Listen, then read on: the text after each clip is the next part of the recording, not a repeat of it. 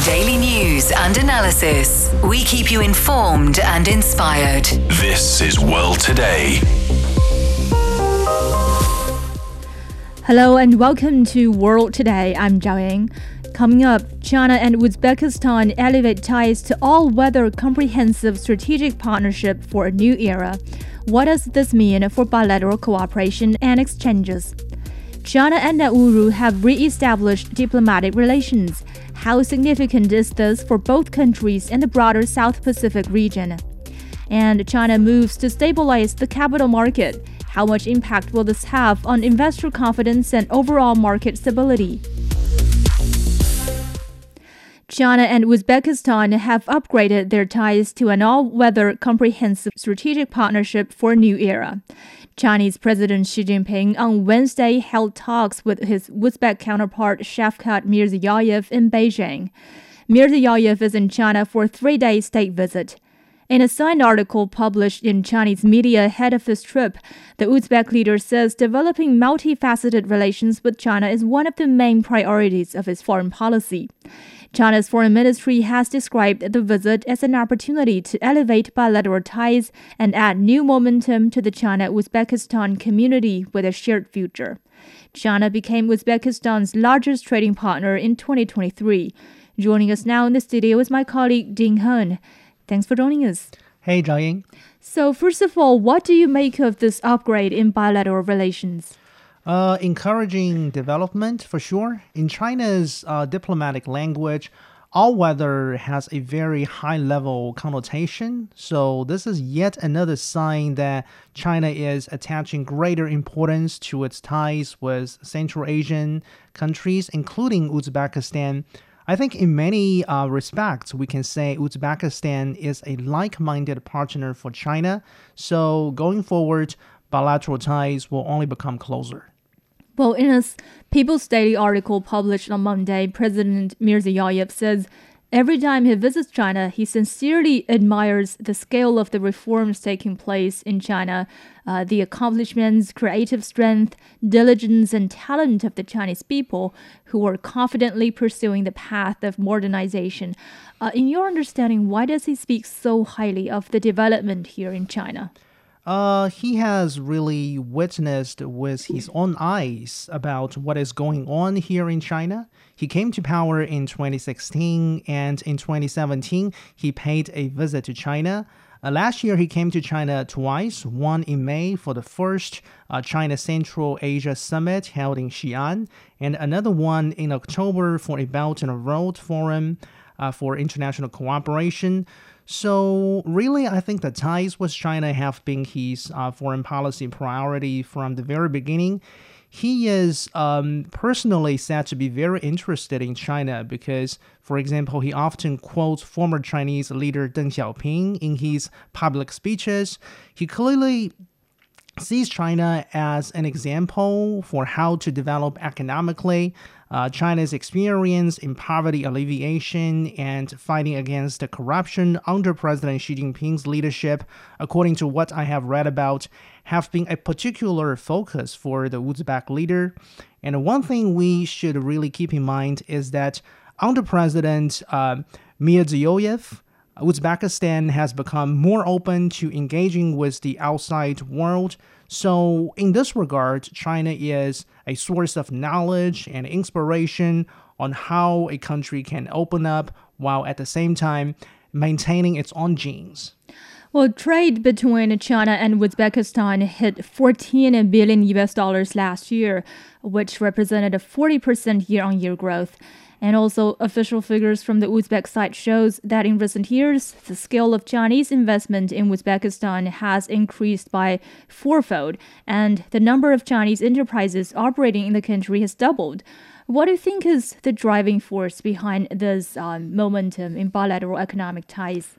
Well, I think this momentum is actually first and foremost uh, based on political mutual trust between the two countries. In Central Asia, we know color revolution is actually not a stranger. Um, notably, we saw the US sponsored tulip revolution in Kyrgyzstan back in 2005. In contrast, Uh, Beijing never interferes uh, in any other country's internal politics or affairs.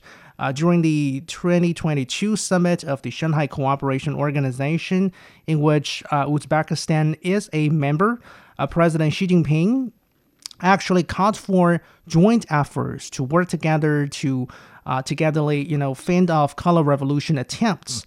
Uh, the other way around, we have never seen any Central Asian country, including Uzbekistan, pointing fingers at, say, Xinjiang issue, human rights issue in, in China, because they know those are fabricated anti China narratives. And then realistically, I think the economic trend we have seen most recently only shows there is a great potential for bilateral economic cooperation. In trade, it is not only China selling to Uzbekistan, Uzbekistan is also increasingly selling items like natural gas and agricultural products uh, to China.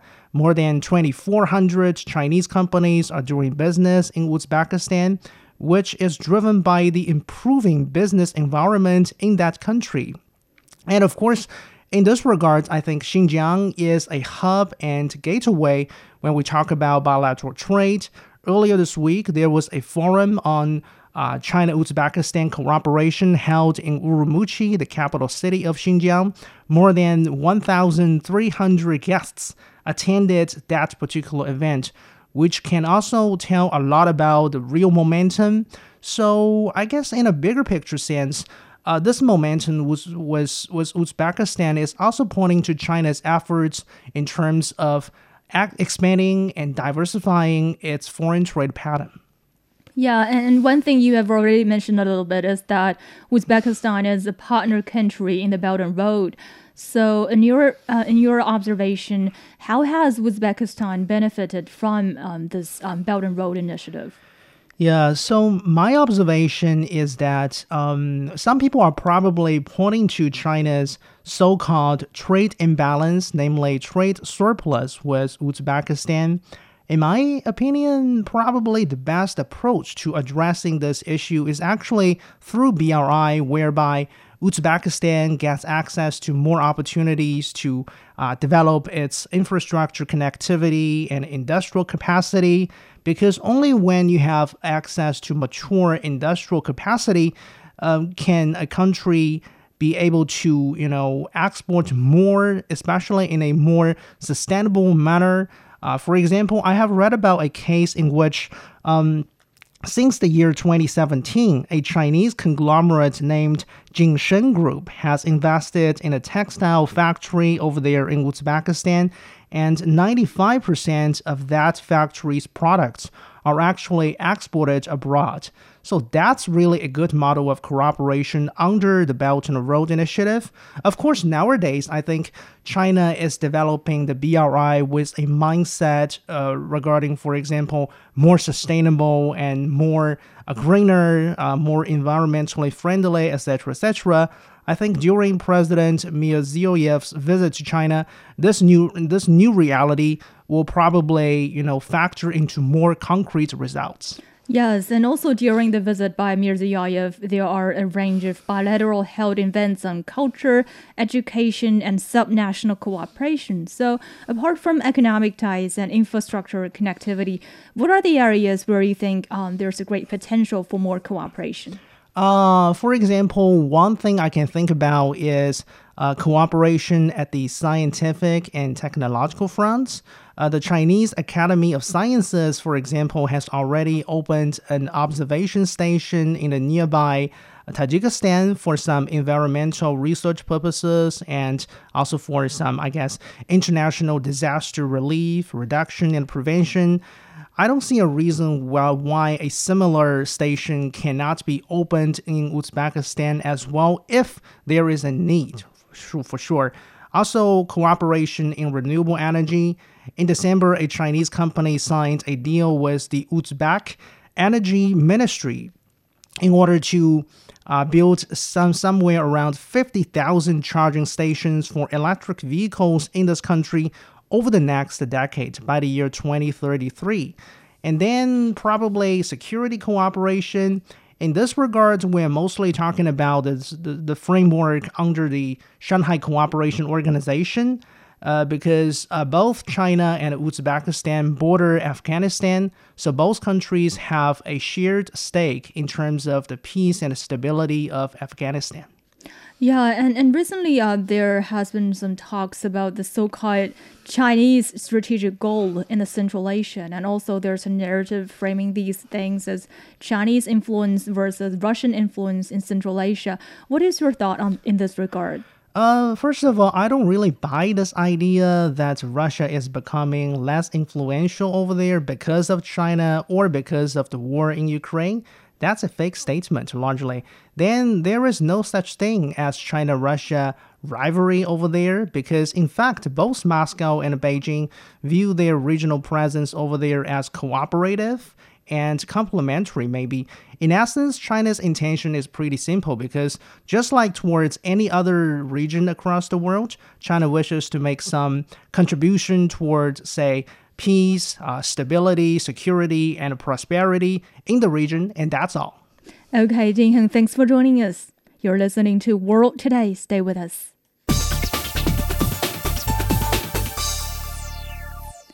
The People's Republic of China and the Republic of Nauru have resumed diplomatic relations at the ambassadorial level. A joint communique on the resumption of diplomatic relations has been released. Nauru has recognized that China is the sole legal government representing the whole of China, and Taiwan is an inalienable part of Chinese territory.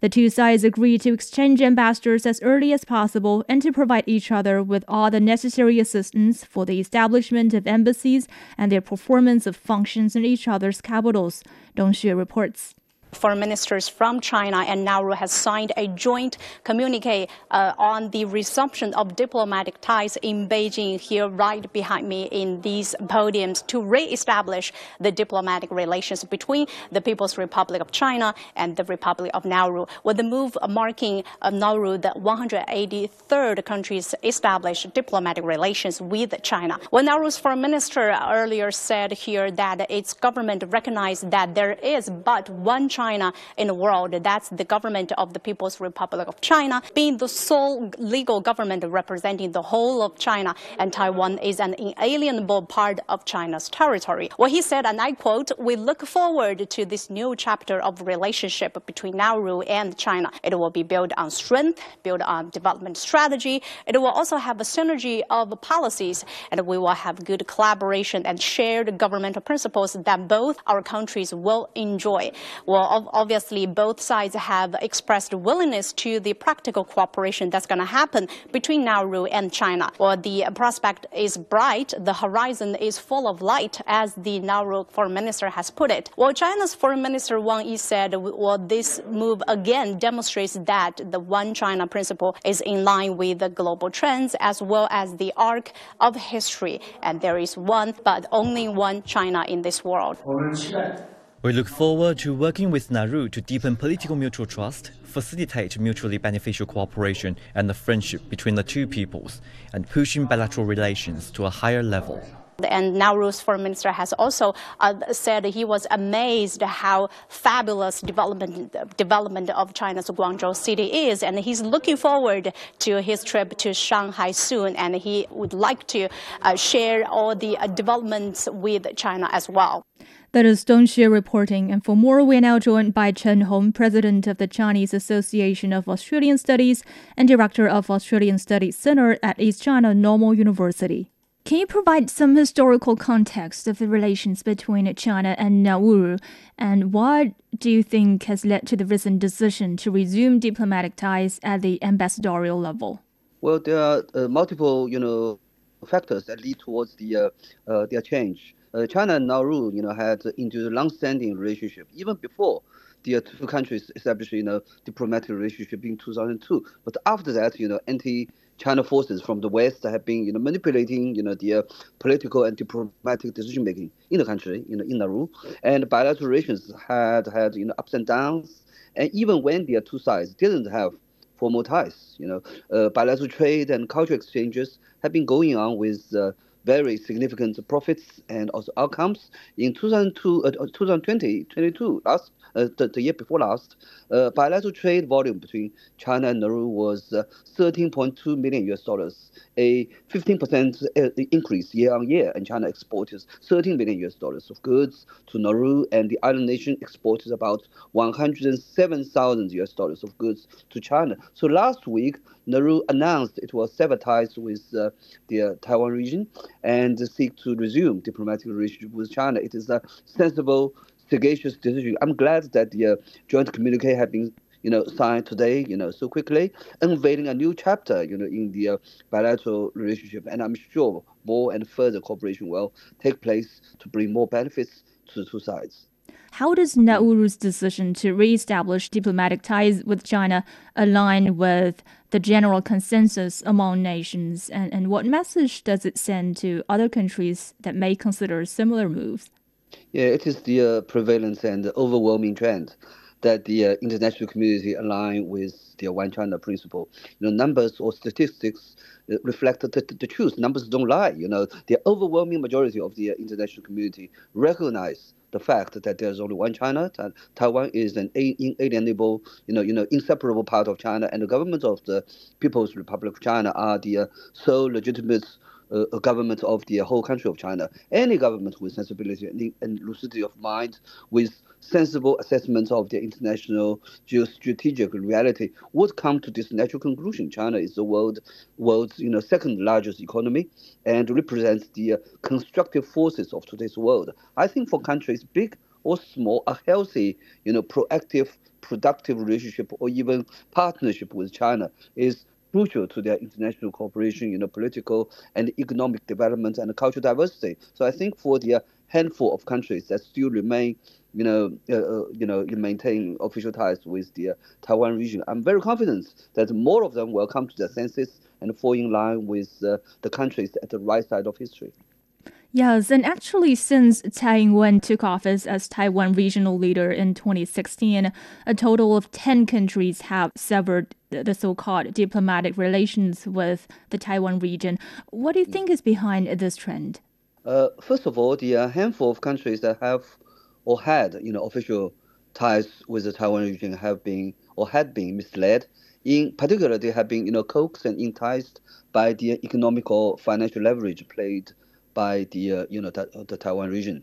However, you simply cannot buy diplomatic relationship or friendship with bribery, with economic enticements. You know, China is one of the most important political powers in the world, one of the uh, permanent members of the United Nations Security Council, in particular representing the developing countries. In contrast, the Taiwan region's political significance is simply you know almost non-existent or simply irrelevant.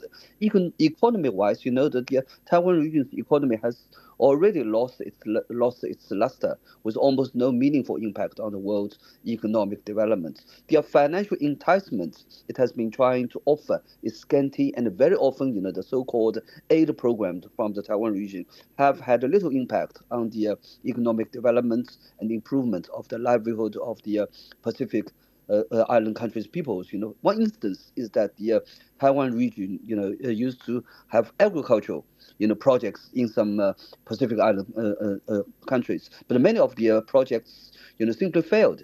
In contrast, for example, the the Juncao project that China had been working in conjunction with many Pacific island countries, you know, has been extremely successful with enormous, you know, economic and social outcomes. The pro-Taiwan independence policy adopted by uh, Tsai Ing-wen is poisonous to their st- stability and prosperity across the strait and also in the region. So relationship, official relationship with the uh, with the, the, the, the Taiwan region could brew instability or risks to the continuity of sustainable, you know, relationship. That is why the Taiwan region is turning into a cesspool that everybody wants to avoid.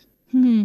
Well, in the context of the Nauru's development needs, could you specify the areas in which China might offer contributions like infrastructure development, environmental protection, or uh, economic investment, etc.?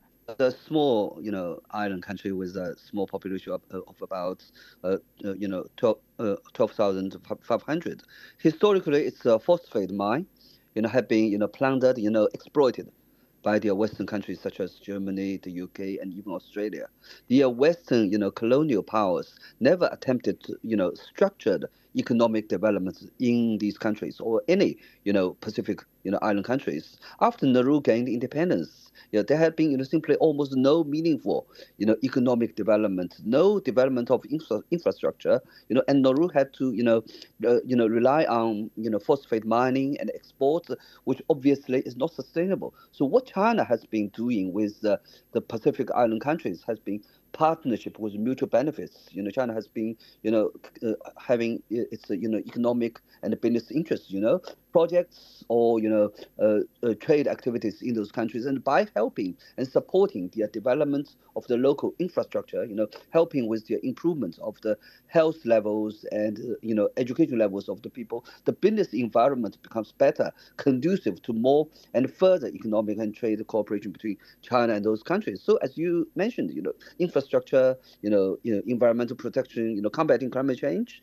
fisheries, you know, which, uh, uh, you know, uh, Nauru is rich in resources of economic marine farming and also uh, uh, agriculture. Tourism is another area which we could explore with this very keen enthusiasm with uh, Chinese uh, tourists, you know, Chinese holiday makers who have this particular interest in island tourism. I think the two countries could not only, you know, replicate uh, economic cooperation that has been successfully carried out elsewhere in the Pacific region between China and the island countries. But there are new horizons, no new spheres, which we can jointly, conjointly develop to the benefits of both countries and also peoples. Um, what is the significance of China-Nauru relations for the broader development goals of South Pacific island nations?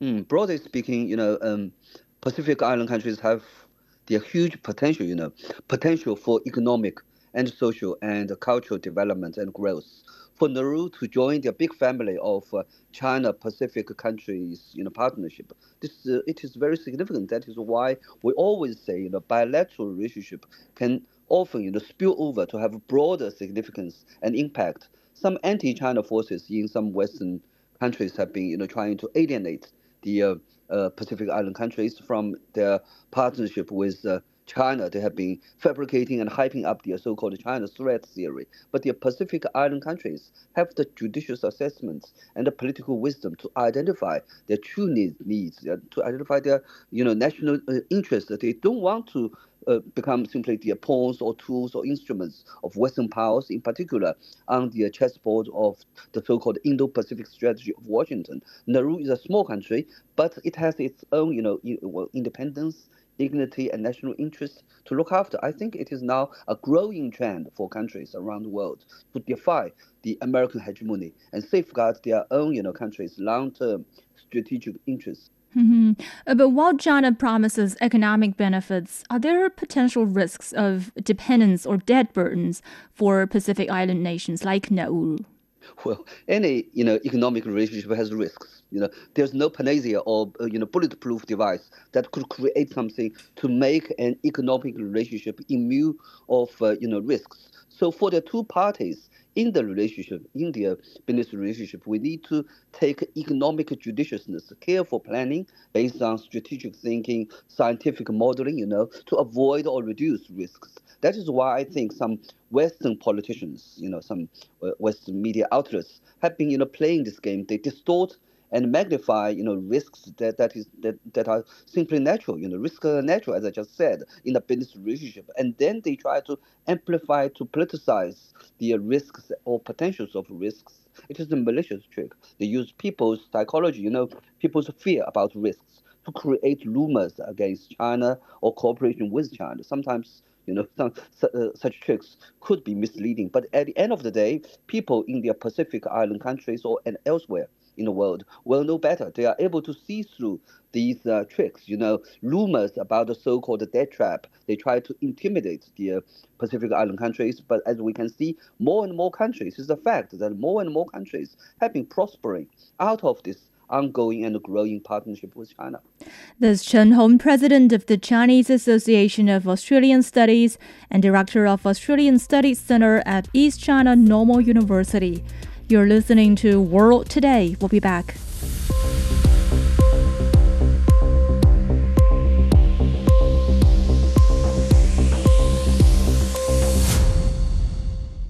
This is World Today. I'm Zhao Ying.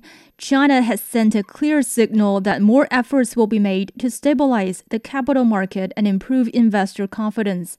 A State Council meeting on Monday briefed policymakers on the operations of the country's capital markets. The meeting emphasized the need to further improve the basic system of the capital markets, pay more attention to the dynamic balance of investment and financing, improve the quality and investment value of listed companies, increase the entry of medium and long term funds into the market, and enhance the inherent stability of the market. For more, we are now joined by Professor Liu Baocheng, Director of the Center for International Business Ethics at University of International Business and Economics. Professor Liu, thanks for joining us. Okay, thank you. It's a pleasure. Uh, so, what do you think are the key challenges or concerns in the current market environment, and, and what do you think are the most critical components of China's plan to stabilize the capital market? Well, the capital market is a strong driver uh, for Chinese growth, particularly by combining capital with the real economy. And, uh, and now uh, that is why the Chinese government has uh, placed increasing emphasis on how the capital market can be invigorated to support the Chinese economic growth and uh, for higher uh, level of development.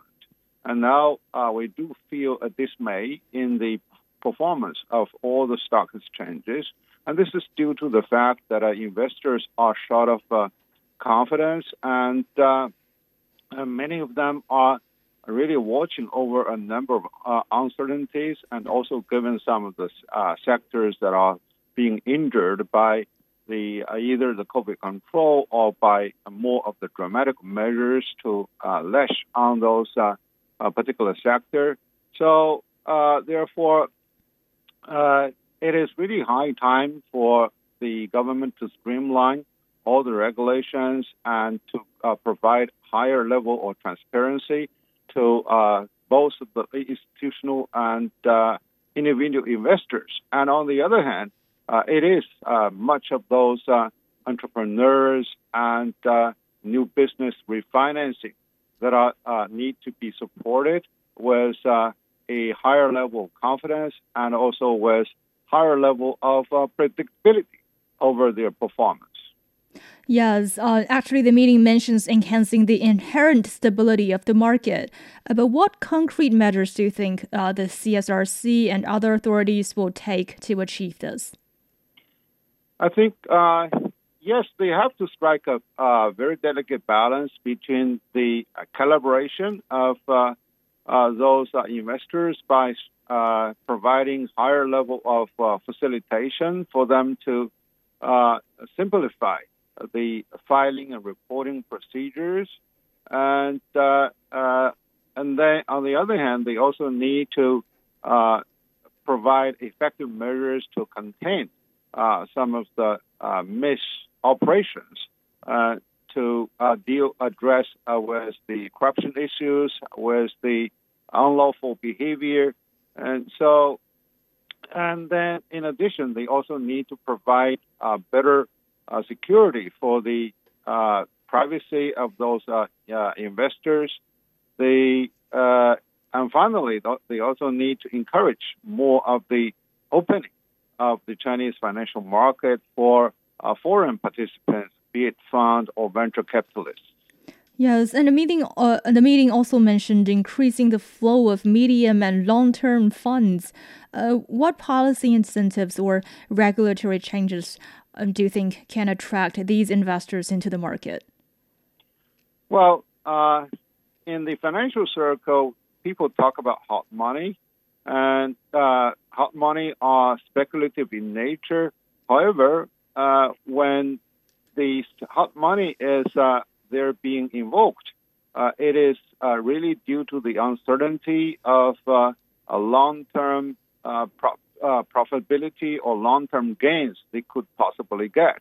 So therefore, to reduce the temperature to bring the hot money to park a long-term uh, engagement with particular enterprises, with particular business sectors, we again need a higher level of transparency and predictability uh, within the uh, legal framework and also with the regulatory environment. then uh, they also need to uh, streamline some of the uh, uh blind spots that are there to uh, give uncertainties. So the uh, the other issue is that you know those investments are really parked with particular companies and or particular entrepreneurship. So they must be able to see there's a strong drive for them to grow higher and larger and stronger uh, in their business before uh, they reduce the uh, reluctance to uh, park for a longer period of time. Okay, so how much impact do you expect these new measures or these messages will have on investor confidence and uh, the overall market stability? Well, uh, the entire performance is uh, highly related to the macro uh, to the macro management policies. So, uh, NDRC's uh, regulation does really give a further push uh, for those uh, uh, investment mechanisms. however, we can see that from the Economic Work Conference, from the many other of the uh, guidelines issued by the state council and uh, various ministries.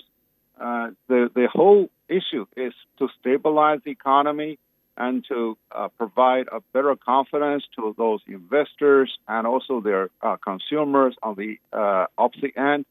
They and this will be able to give a, a better picture for those investors uh, one is that uh, because they have less uncertainty in their reporting system, for example, for their IPO or for their indirect, indirect listing, and uh, uh then the empowered and enabled environment for uh, doing business is really the fundamental issue that attracts the uh, park of long-term investment to grow with Chinese economy to grow with Chinese enterprises. Mm-hmm. So, what message would you give to international investors regarding the future prospect of China's capital market? Well, uh, they need to look at the broad aspect of the Chinese economy. Uh, last year, we achieved 5.2% of the growth, which is still a stellar performance given all the, those difficulties and headwinds that the whole world economy is facing. So, the Chinese consumer market is the ultimate, uh, ultimate driver because all businesses produce goods and services to uh, service a market that has the uh, buying interest and buying power. So this uh, fundamental is still very strong. And the other is that uh, uh, Chinese, the regulators are also very good learners. They get more adaptive to the changes of the reality and they uh, gradually are there to uh, streamline uh, some of the hurdles in their policy framework to uh, make the business environment more friendly for those uh, investors. And uh, also dialogue with the Chinese regulators, with Chinese the business chains along the whole supply. that is also very important to clarify some of the doubts that are looming over the decision making uh, process. So uh, we can see that uh, the enthusiasm is al- already on the rise. A matter of number of uh, foreign investors who visit China, uh, be it bankers, be it fund managers, and they are also very keen uh, to invest in China. And so the the, the primary confidence is still there. Just we just need to clarify so, what is really uh, the bound of uh, national security review, and what is the uh, the area that they further encourage? So, uh, policy dialogues and uh, uh, communication face to face with regulators, and also the to promote engagement with the Chinese business owners is the way to go to further boost the confidence and enhance the healthy growth of the Chinese capital market. Okay, thank you, Professor Liu Baocheng, Director of the Center for International Business Ethics at University of International Business and Economics. This is World Today. Stay with us.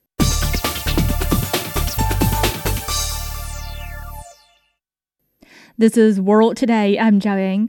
Shanghai's GDP expanded by 5% year on year in 2023 and saw the actual use of foreign capital hit record high as the city remained the top choice for multinational enterprises. The city's GDP hit 4.7 trillion yuan or 660 billion US dollars last year.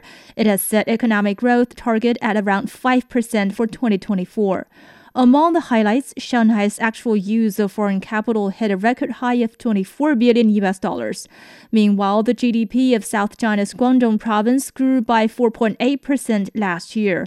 As the manufacturing heartland and leading foreign trade player in the country, Guangdong accounted for about one tenth of China's GDP. To better understand local economies of Shanghai and Guangdong, my colleague Zhao Yang spoke with Chu Qiang, research fellow from Beijing Foreign Studies University. So, Professor Chu, thank you for joining us. Shanghai has seen a 5% economic growth in the year 2023. So, what are some of the main drivers of Shanghai's economy, do you think?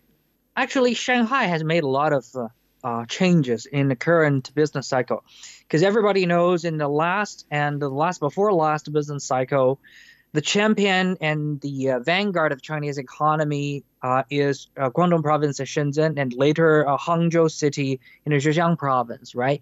Because uh, for the last last round, I think big names like the Tencent Group, they actually appeared in you know Shenzhen and they dominated the last round of the uh, internet revolution in China.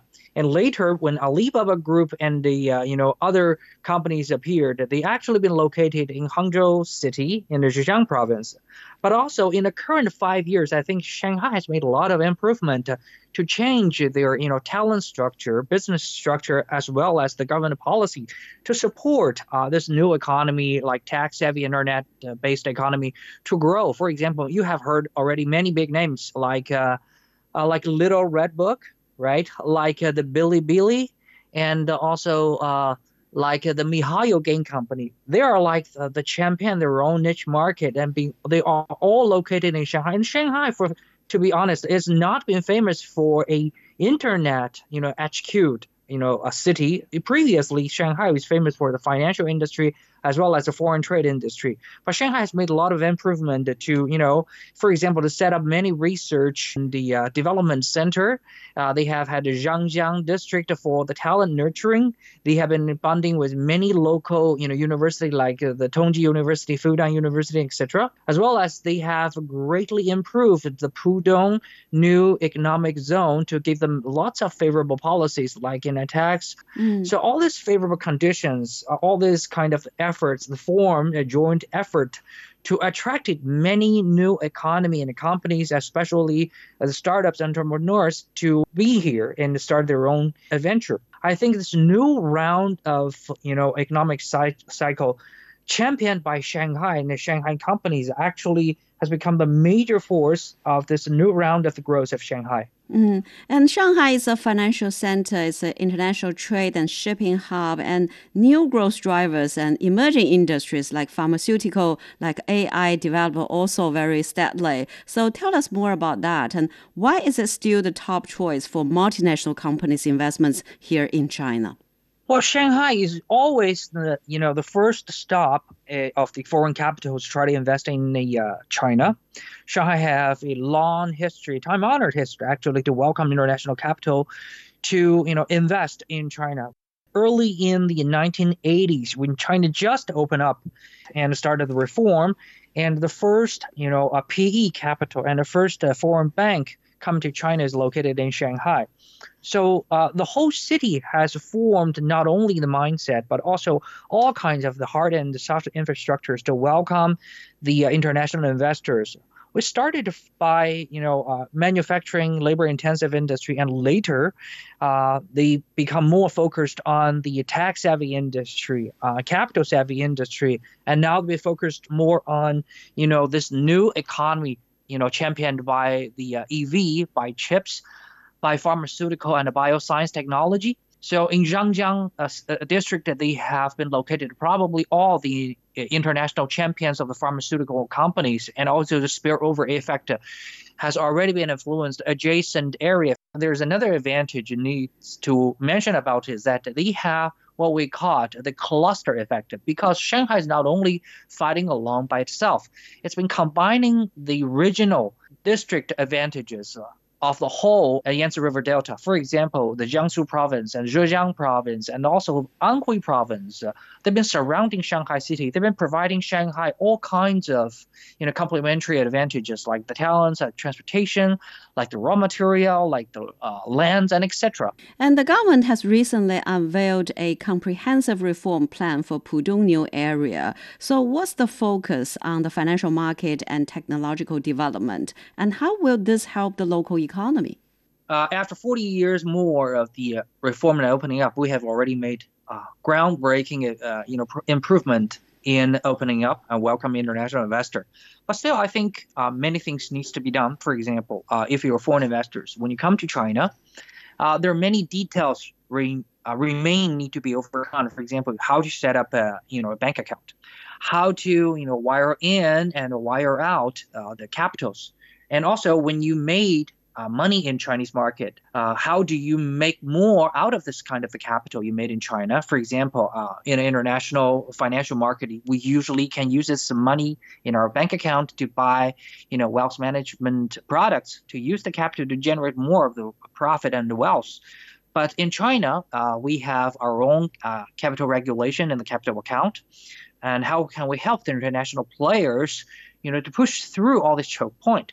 So I think Pudong New Area again has pioneered this kind of the trial, this kind of pilot program, as well as uh, tryout. Mm. So in this Pudong New Area, the government made lots of new policies. For example, allowing the international capitals to set up onshore but offshore account, and also you can use the money inside of the uh, account to invest in Chinese capital market. Everybody knows in China. Uh, the Chinese market and Chinese exchange ratio for Chinese local currencies are very, very stable compared to other counterparts, especially comparing to other emerging markets.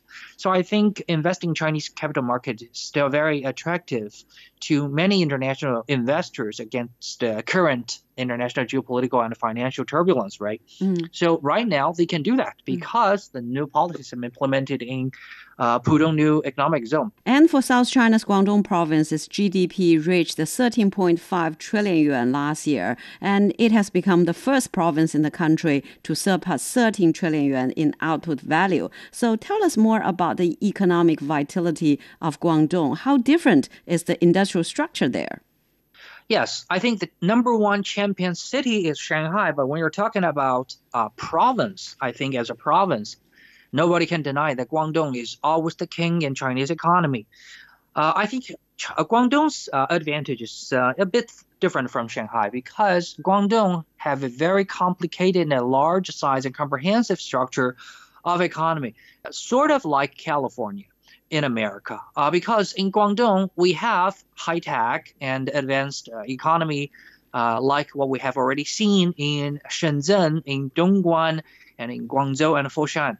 Uh, we have big names like Tencent, as we mentioned about like BYD, the champions in EV making, right? And also we have many, you know, semiconductors industry. But also in Guangdong, we have large scale uh, manufacturing industries supporting, you know, our daily life. For example, in Zhongshan City, uh, in Shunde, Huizhou city. So all the city, they have their large industry supporting, you know, basic need of our all kinds of the daily life as well as the fundamental demand in manufacturing and also supporting the uh, high tech manufacturing. It's like someone are doing the high tech and high end industry, but also there's somebody doing the groundwork to support support you.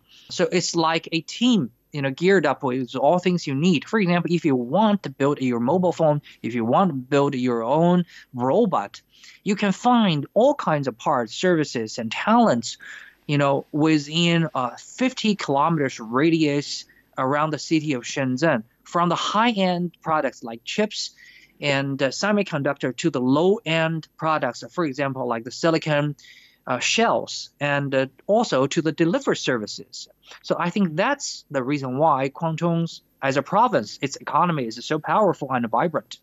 That's Qu Qiang, research fellow from Beijing Foreign Studies University, speaking with Zhao Yang.